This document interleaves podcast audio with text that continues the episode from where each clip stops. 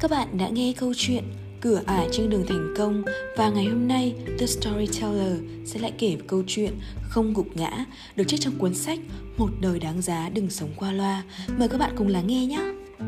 Không gục ngã, có một con ốc sên, lúc nào cũng ghét cái vỏ vừa nặng vừa xấu trên lưng mình nó ngưỡng mộ chú chim bay trên trời, có bầu trời che chở nó ngưỡng mộ con run dưới đất, có đất mẹ để dựa dẫm nhưng mẹ của ốc sên nói với nó, Con không dựa dẫm vào trời đất, Con phải dựa vào chính cái vỏ trên thân mình. Cái vỏ đó tuy không đẹp, Lại rất nặng, Nhưng chính nó là thứ bảo vệ bạn. Tự chê bai bản thân, Ngưỡng mộ người khác Thì sao thành công được? Hạnh phúc mà người khác đem đến cho mình Thường không đáng tin, Cũng chẳng bền lâu. Hãy tự khẳng định mình, Tự mình giành lấy, Tự mình mưu cầu hạnh phúc Và tin rằng vận mệnh nằm trong tay ta từ khi sinh ra tới lúc lớn lên, con người dần cảm nhận được rất nhiều vấn đề trong cuộc sống. Ví dụ như sinh lão bệnh tử, thị phi đúng sai, giàu nghèo sang hèn, phiền muộn, chuyện được mất. Có người gục ngã vì các vấn đề đó, có người lại thản nhiên đối mặt. Vậy cần có những tố chất đặc biệt nào mới có thể trở thành người không gục ngã? Một là là một người có khí phách lớn, có người nhà nghèo nhưng trí không nghèo. Người không khuất phục trước hoàn cảnh khó khăn, người có khí phách sẽ được người khác tôn trọng, tin tưởng, đánh giá cao và quan trọng là không dễ dàng gục ngã. Hai là làm một người có sức chịu đựng tốt, người có sức mạnh mới không dễ bị hạ gục.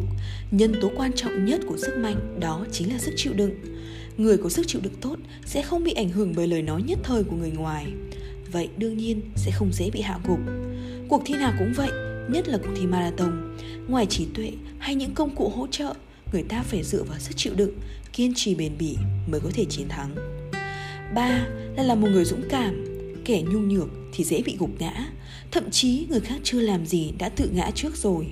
Thực ra, con người vốn rất kiên cường. Chỉ cần bạn có lòng dũng cảm cửa ải khó khăn nào cũng có thể vượt qua, nhiệm vụ gian la nào cũng có thể gánh lấy cây tùng, hoa mai đều phải chạy qua sương gió, mưa tuyết.